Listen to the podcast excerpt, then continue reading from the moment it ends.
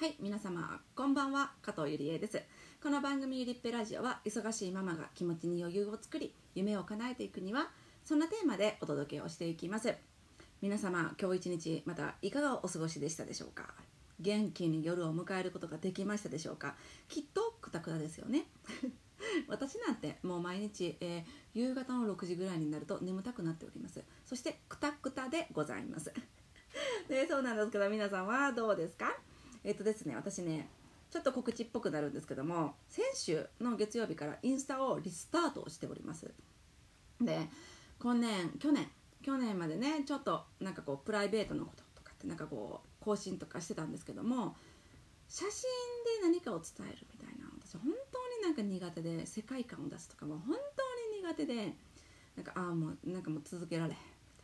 たいな。で終わってたんですよね。でだからもうインスタっていうのアカウント持っているけども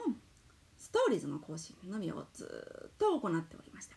で今回なんですけどもそうだと私が読んでいる本を紹介していくアカウントにしようかなと思ってで今でもねこう読み終えた本とかでなんだろうこの本はこういうことが書かれていてこう私は感じましたよってこう伝えられる本だけでも30冊40冊ぐらいあるかな？なんですよね。だからそれをちょくちょくちょくちょくちょくちょくちょくちょくアップしていこうと思ってまずは一旦月曜日と木曜日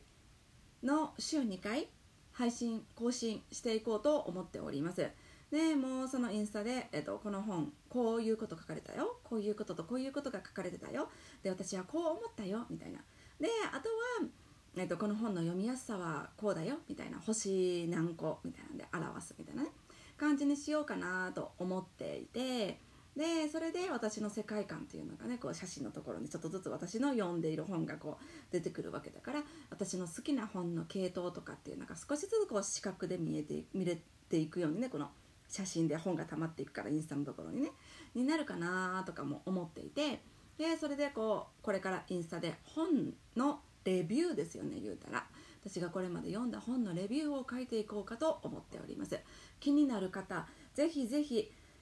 なんだラジオの説明欄っていうんですか？のところにインスタの URL 貼っておりますのでぜひ私のインスタ飛んできてもらって覗いてもらってぜひフォローしていただけると嬉しいです。ラジオ配信から来たよって言ってくれたらコメントくれたら、え、フォロワーさせていただきますね。よろしくお願いいたします。ではでは今回のテーマですけども子供に残してやれる財産についてお話をしようかと思います。皆さんね子供に残してやれる財産と聞いた時に何を思い浮かべましたか？財産っていうとお金っていう気しません？しますよね。うんうんうん。しますします。私もそうです。で子供に残してやれる財産っていうとお金っていう感じがしちゃうけどもでもね実際ねお金だけじゃないと思うよっていうようなことをおっしゃっている方が結構最近多い気がしてるんですよね。いろんなところでいろんな方が言っている。でその中の一つとしてその子供に残してやる財産っていうのはお金だけではなくって習慣とか経験とか自己肯定感とか、えー、そういうものも言うたら子供に残してやれる財産なのではないかと。で私これ聞いた時に知った時に確かに天才だって思ったんですよ。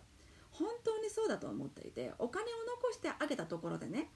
あ財産として4000万入ったってなってでなんかもう散財しまくってなんかこう2年とかでギャンブルとかもしねいっぱいしてね2年とかで亡くなったらその後ってその後の人生は言うたら子供が自力でまた稼いでいかなきゃいけないけども2年で2000万も使い切るような生活した後にもう一回元の生活戻れるんかって言ったらどうなんだっていうとこじゃないですか。そしたらなんかどっちかっていうと人生の転落待ってないぐらいの感じだったりもしてででもね確かにこうお金を少し残してあげるっていうのもいいと思います。でもそれよりも習慣とか経験とかね自己肯定感。だからその小さな成功体験を積み重ねていって自信をつけるとかね自己肯定感の高い子にしてあげるとかね。なんかこうそういう習慣経験自己肯定感っていうようなものをしっかりと子供に身につけさせてあげる、ね、親がまだこう管理できる間に小さい頃から育っていくその過程でしっかりとつけさせてあげるってすごく大切なことな気がするんですよ。だからね私だったらねまず早寝早起きの習慣っていうのは徹底しています息子。だから息子はもう結構ねあのなんだ小さい頃新生児とかなんか3ヶ月4ヶ月とかの頃っていうのはあれじゃないですか、えっと、夜中も何回も起きますよね。でまたこの生活リズムとかっていうのも出来上がってないですよね。お腹におった頃から出てきてまたリズムがってなってきたりしているけども。でも1歳前の頃とかにはもう毎日朝6時には息子起きているんですよね。で今もずっとそうです。どれだけ遅くても9時までにはお布団に入ります。でその後ね寝れるかどうかっていうのはやっぱりその日のなんかこう日中の活動量に応じて変わったりとかもするんですけども。でもどれだけ遅くても9時にはお布団に入ります。であのその日前の日寝るのが遅かったとか早かったとか早くって息子が早く起きてくるっていうのはあるけども寝るのが遅かったからって朝こうたくさん寝かすっていうのもさせてなくってどれだけ寝るのが遅かったとしても一旦6時には起こす。でその後昼寝を早くさせて昼寝ちょっと長めにさせるとかいうのはしたりするんですけども朝はしっかりと早く起きてでしっかりと朝ごはんを食べるっていう習慣をつけさせたいんですよね。でそのリズムっていうのをしっかりとさせてあげたい。でそれってねきっとね中学校高校とか行ってきたら崩れる時ってあると思うんですよ。やっぱり楽しいから夜更かしはしちゃうし眠たいから朝は長く寝てしまうっていうのはあると思うんです。やけどもやっぱり小さい時に身についた習慣っていうのはその後大人になった時にまた戻ってくるというか習慣の何て言うの？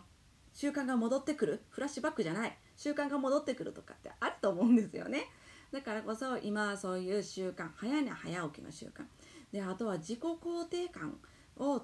こう高い子に自己肯定感の高い子になってほしいと私は思っているからなんせ息子をめっちゃ褒めるように意識しております。もうちょっとしたことでも「え？誰がやったんそれ?」とか「誰が作ったんそれすごいなえ？そんなんもできるめっちゃすごい」とかめっちゃ言うようにしています。あ僕は頑張ったらできるんだ。僕はできる子なんだっていうのを言ったらもうスタンダードになってほしい。でその後大きくなった時にでも僕はできるからってこうなんだろう試練とかにも立ち向かっていくいろいろ挑戦していける子になってほしいと思ってるんですよね。もう間違っても自己肯定感の低い子にはなってほしくない。から私は自己肯定感を高めてもらうために褒めまくるっていうこともしています。そして経験っていうのはやっぱりいろんな経験をするからこそああれやってみようこれやってみようとかこういう世界があるんだああいう世界があるんだってあるじゃないですか。やっぱり世界経験がね浅ければ世界が狭いからその分なんだろうその人の生きていく人生選択肢っていうのは狭まりますよね。だから息子の中で選択肢はなるべく多く持っていってほしい。自分の人生の自由度とか選択肢の多さっていうのを武器にどんどんどんどん自分の生きやすい人生を生きやすくカスタマイズできるようになってほしい。で自分の人生を楽しく生きれるようになってほしいと思っているから経験もいろんな経験をさせてやりたいと思っていて。だからね何だろう些細なことからできることからと思っていて今って旅行にこう行くとかあんまりこう遠くに出かけていくっていうのがまだできなかったりするんですけどもでも興味を持ったものっていうのはなるべく触れさせてあげるように触れさせるようにしていますし息子が満足いくまで付き合うように心がけております。でこういうのってね子供に残してやれる財産の一つになると思うんですよね。そうやって早寝早起きの習慣をつけてねなんかこう体力的にも健康面でもしっかりと病気しにくいねなんかそういう体になっておくとかこう経験豊富いろんな知識があっていろんな経験があって選択肢をたくさん持っている子であるとかね。でその結果自分の人生を本当にあのいろんな選択肢の中から楽しいものを自分に合ったものを選んで自分の人生が楽しくカスタマイズできるようになるとかね。であとは自己肯定感が高い。だからこそいろんなものにチャレンジをする。自分はできるんだと思って力強く前に進んでいける。これって本当に大切だと思っているから。だからこそ子供に残してやれる財産っていうのはお金だけではなくって習慣経験自己肯定感こんなものもあるように私は感じております。皆様今日のテーマいかがでしたでしょうか？子供に残してやれる財産というお話をさせていただきました。それではそれでは今日も一日お疲れ様でした。また明日の朝会いましょう。じゃあねバイバーイ。